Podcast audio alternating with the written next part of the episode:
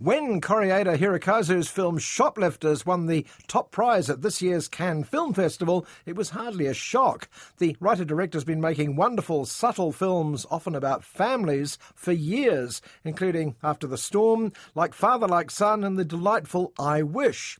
Shoplifters is about a struggling family in modern day Tokyo. Hey,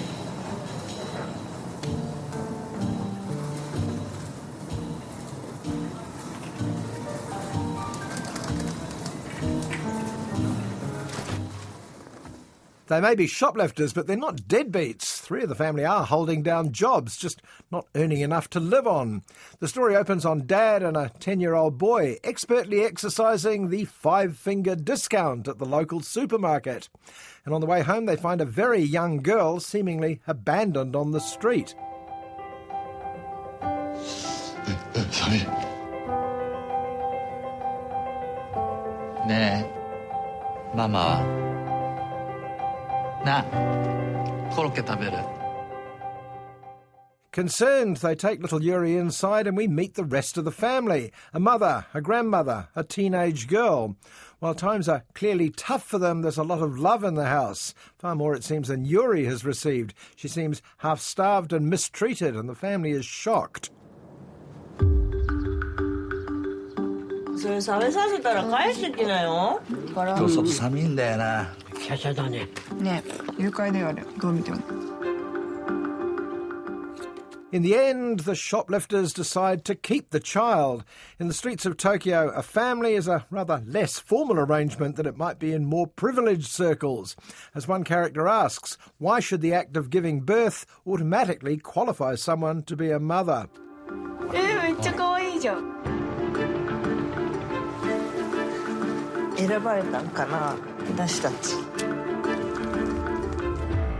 The trick that Koreeda pulls off in Shoplifters is to take a group of thieves and swindlers, prostitutes and cheats, and make us not just understand them, but fall in love with them. There's more to the family than meets the eye, good and bad, and there are unexpected reasons for them to wish to stay under the radar of the authorities. 妹じゃないよ 妹だよゆりはお前の妹だって These are people that the system has failed, so it's up to them to come up with their own system, even if it is one that's as dependent on good luck as on good management. And when Yuri's real parents belatedly tell their story on television, it's clear that luck is about to run out. ユ リが映ってる児童相談所が三重警察署に連絡したことでああまずいなこれまずいよな When the shoplifters wonder, as we do, why it took Yuri's parents so long to report her missing, no one's listening. We found her, says the mother. Someone else threw her away. どうしたのこれこれねアイロンでチューって同じだ And when the twist in the tale of the story arrives, it's heartbreaking. And that's the problem with the law. It doesn't allow the flexibility that's daily negotiated by people who live outside it.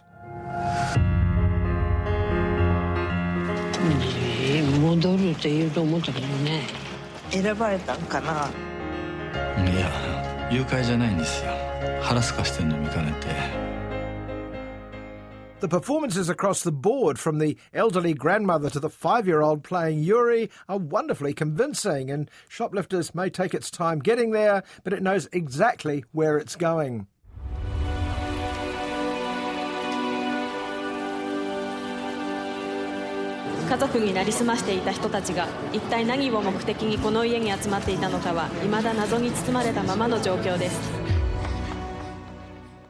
More than anything, we want the family to be forgiven, to be allowed to continue, even though we know it probably won't happen.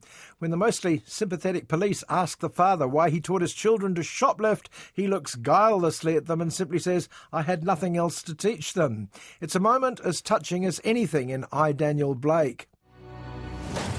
子供に万引きさせるの後ろめたくなかったですか俺他に教えられることが何にもないんです Shoplifters is the story of people who have nothing and still make a life for themselves, of people who have plenty and don't deserve it, and of a system that already fails the people at the bottom and then punishes them a second time when they're caught out.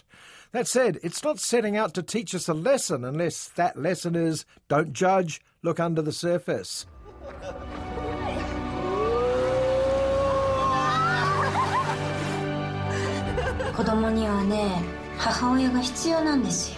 産んだらみんな母親になるの But it's not the story that's the reason why Shoplifters is so good and richly deserves the many awards it's already accrued. It's who's telling it. Koreeda has come up with one of the best told stories of the year.